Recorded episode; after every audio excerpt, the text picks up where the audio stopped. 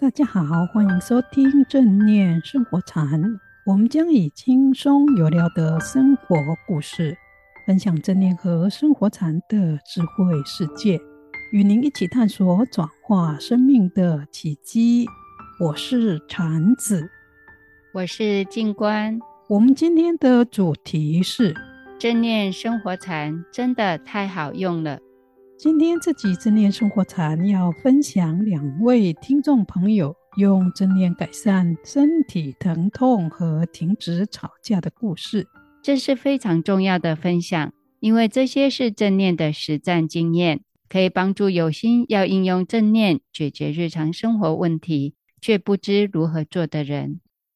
这是我们在正念生活禅进入到第二季转型前特别安排的节目。除了这一集以外呢，接下来还有3集，也会邀请其他听众朋友分享他们落实正念禅观在生活中的故事，让听众朋友可以学到具体可行又有效解决问题的正念方法。好棒哦，能听到这些感人的故事真是太好了。第一位分享者是 MY， 他是我们香光山法尔学院正念生活禅的学员，他要分享的是困扰了很多人的经验。是的，这真的是很多人的经验。如果翻来覆去睡不着，或半夜被身体疼痛痛醒，无法再入睡，可以怎么做才能安然入睡呢？他的故事我们已经事先录好，现在我们就来听听 MY 的亲身故事。正念生活禅都会是在晚上，就是翻来覆去睡不着的时候，我就会开始扫描，有时候会扫描到一半自己就睡着了啊。昨天也是这样子，可是我也扫描了，我也睡着了，可是到2点的时候，凌晨2点的时候，这2个肩胛骨好痛好痛，痛到我醒来。我想说怎么会是这样子，也不知道说为什么，这几天就没干嘛，为什么会这样子。可是我就想到说是不是我要做个正念扫描，然后我就开始扫描，然后从头开始扫到肩胛骨的时候，我就刻意的很专注的一直关着它，关它2点，然后深呼吸，然后又关又深呼吸，左右两边一直重复，一直重复，重复到后来真的是让自己觉得很放松，就睡着了。睡到天亮的时候起来，肩胛骨都不酸也不痛了，只是有一点紧而已。才想到说我是中元节拖着菜篮子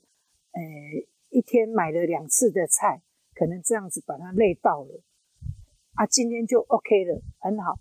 可以来陪服了，写字什么都没事。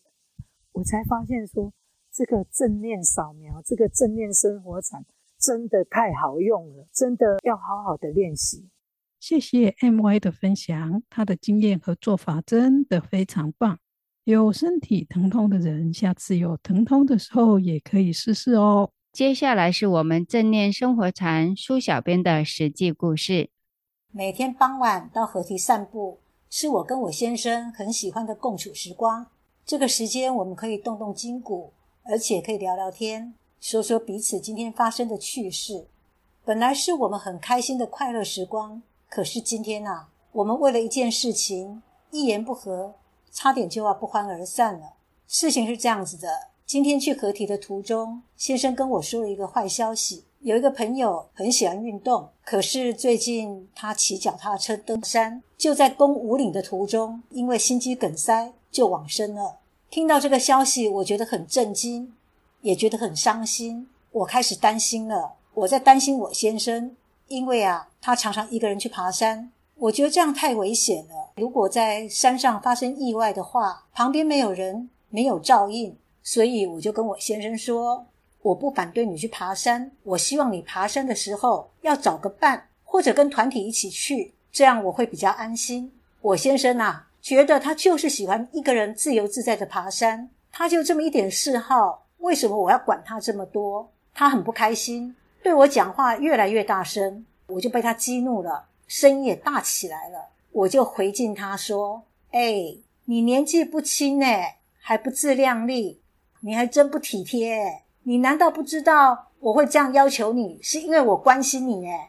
就这样你一言我一语，我们两个啊嗓门越来越大，对对方也越来越没有耐心。本来是一场美好的黄昏约会，眼看就要不欢而散了，怎么办呢？我真的不想带着怒气回家，这样子沟通方式不但没有共识，而且还会伤了和气。正念生活禅的22集里面有一个正念 stop 4步骤，这个小 pebble 我觉得对于解决冲突或者处理生活中的不愉快是很有效果的。所以啊，这个时候我就停下来不讲话了，我不再管我先生说什么，表情多难看，我把自己的注意力放在呼吸上面。我数着呼吸，一进一出，心情渐渐平静了。我先生因为没有人回应他，所以他的独角戏也没有办法唱太久。几分钟之后，他也平静了，我们又可以继续心平气和的在河滨散步了。其实啊，我心里还是有一些不安，我也不会放弃继续跟我先生沟通。毕竟这个朋友登山突然过世的消息对我的冲击非常的大，我不想要今后只要我先生一出门爬山，我就要提心吊胆直到他回家为止。但是我想我必须要选一个比较适合的时机，选一个灯光好气氛佳的时候慢慢跟我先生沟通。当然哦，我也要带着 stop 4步骤，多观察多想想，所谓磨定而后动，才能有良好的沟通。今天啊，我就暂时放下，毕竟在这个时候起争执，真的太辜负淡水河边美丽的夕阳了。谢谢苏小编的分享，把正念 stop 用得很适时，化解一场即将产生破坏浪漫气氛的争吵。以自己最亲近的人或家人沟通确实不容易，即使自己是一片好心，因为表达的不恰当，或即使表达的很好，有时候也可能会碰钉子，让人家觉得好心没好报，感到沮丧。但如果能够像苏小编一样，在沟通不顺的时候暂停一下，用 stop 调一下自己的情绪和心态，结果就会不一样哦。以上两位朋友的正念实战故事都很棒，我要分享给其他的朋友们，也希望听众朋友能从他们真实应用正念的故事中学到应用的方法。在我们节目即将结束前呢，邀请听众朋友一起来练习一下正念检查1分钟，这个练习随时可以做，这个简短有力的练习可以让我们觉察到自己生理上、心理上还有情绪上的感受，让我们能在当下恢复情绪，平稳身心，去做要做的事情。禅子老师，那练习这方法需要一定的时间和地点吗？开始练习的时候呢，为了要帮助自己进入情况，可以找一个特定的时间跟地点练习。练熟了以后，可以把这个正念检查融入到日常生活和待人处事中，或在遇到困难、不知所措，或面对恐惧、有情绪的时候，都可以练习。这个方法听起来很棒，那要怎么做呢？金官，你也一起来练习哦。好的，不论您现在是坐着、走路，还是站着，或者躺着，都可以用原来的姿势做练习。重要的是先把心静下来，把专注觉知力集中起来。我们可以先观呼吸几秒钟，接着把觉知力带入自己的身心中，深入感觉自己的身心，让一切想法、情绪或身体上的觉受如其所示的存在，然后开始从身体觉察起，观察一下自己的身体肌肉、筋骨是否特别的紧绷或僵硬。如果有，就试着放松这些紧绷和僵硬的部位，接着深入觉察自己的情绪，现在是否有哪些情绪正在升起？比如困乏、生气、愤怒、无聊等等。觉察到这些情绪后，不要去黏着这些情绪，把觉知心带到更深入的念头和想法，观察是什么样子的心念和想法牵动了情绪。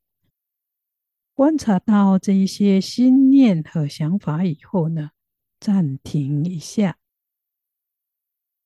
把这些想法和心念当作天空上的白云，而您就是看着这白云飘来又飘走的人。专注单纯的看着这些心念和想法的升起和消失，不去抓取，就是单纯的看着。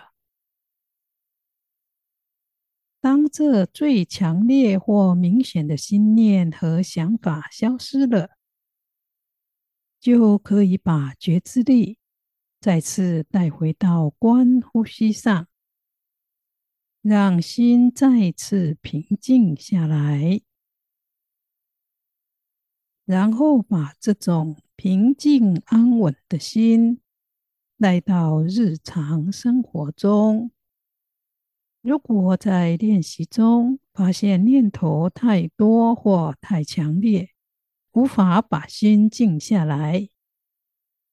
在觉察到自己当下的情况以后，就把专注觉知力带到观察呼吸气息上，让自己的心平静下来。心比较平静了，就把这种平静安稳的心带到日常生活中。这正念检查的方法简单又好用，大家要多多练习哦。节目已经接近尾声，喜欢我们节目的朋友记得要订阅、按赞和分享哦。祝大家正念日日增上，烦恼日日减少。我们下一周见。下周见。